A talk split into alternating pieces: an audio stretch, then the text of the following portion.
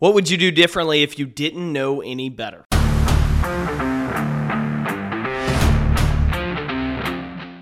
My name's Jake Thompson. I'm a speaker, author, and most importantly, your chief encouragement officer. Welcome to the Compete Everyday podcast.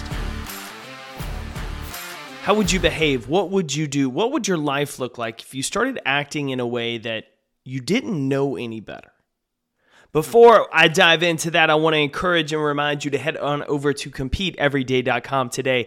Our Black Friday collection is out, it is live, and it is fantastic. If you heard Friday's episode around endurance and the importance of endurance and conquering, you'll find that shirt still standing, still strong.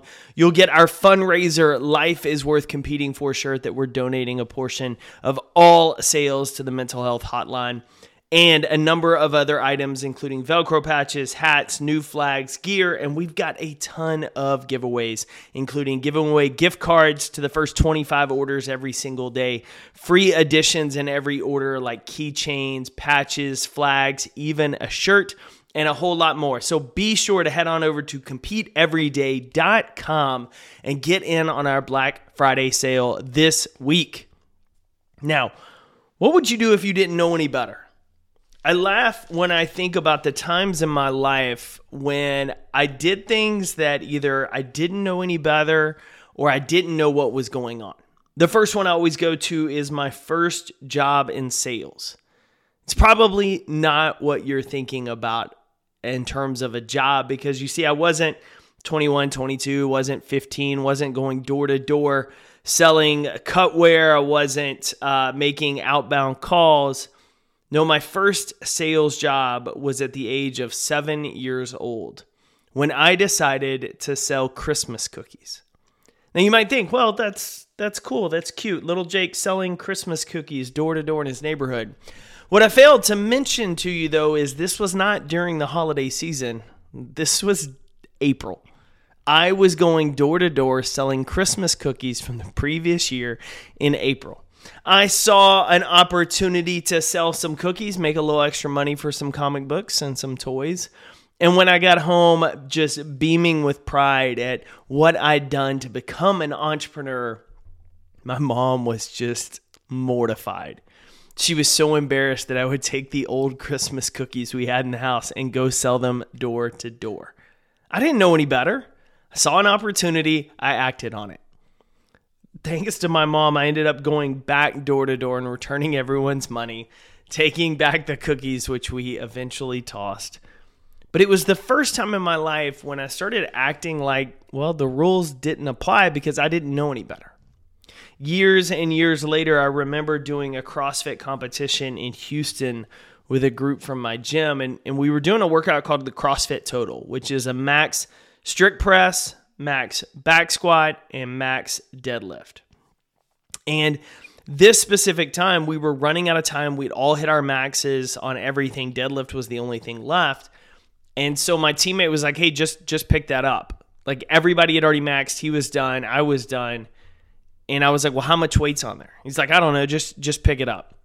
So strapped on my belt, started pulling the weight from the ground. It probably took 20 of the last 25 seconds on the clock to get that bar from the ground to my hip for a good rep. And when I dropped it and we started counting all the, the weights, I realized it was 455.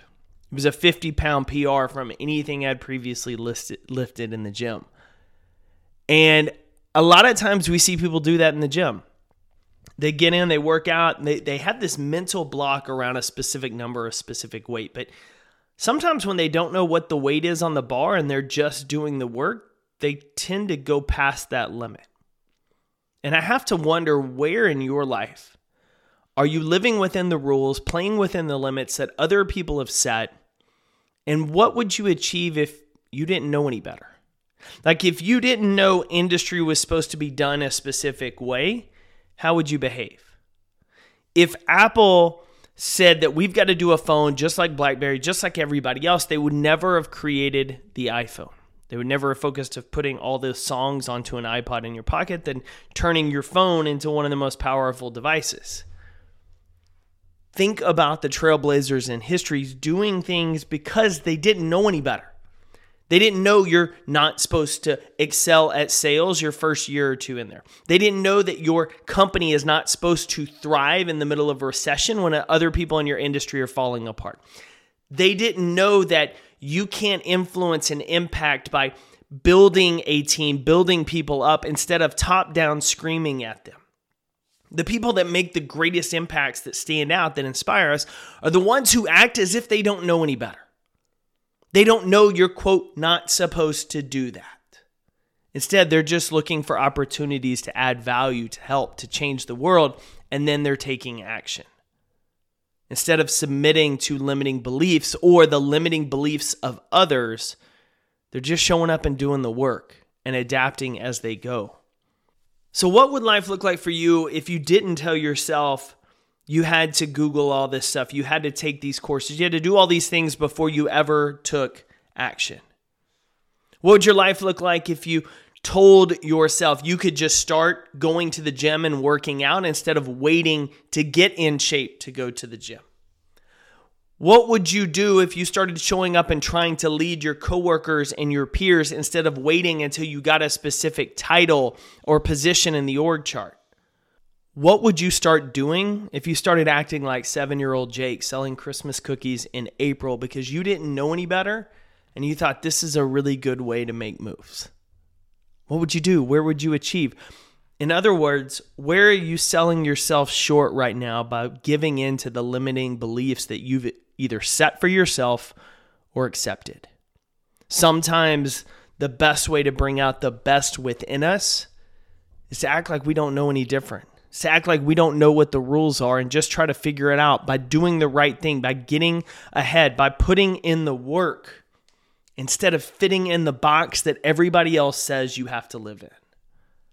What would the rest of this year look like if you acted like you didn't know any better?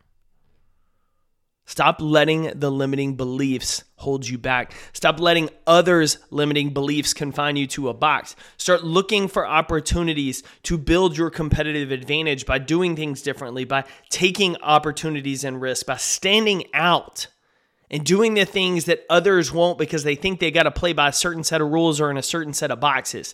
Don't give in to that. Do things differently. Go in your day, competitor. You know I'm cheering for you.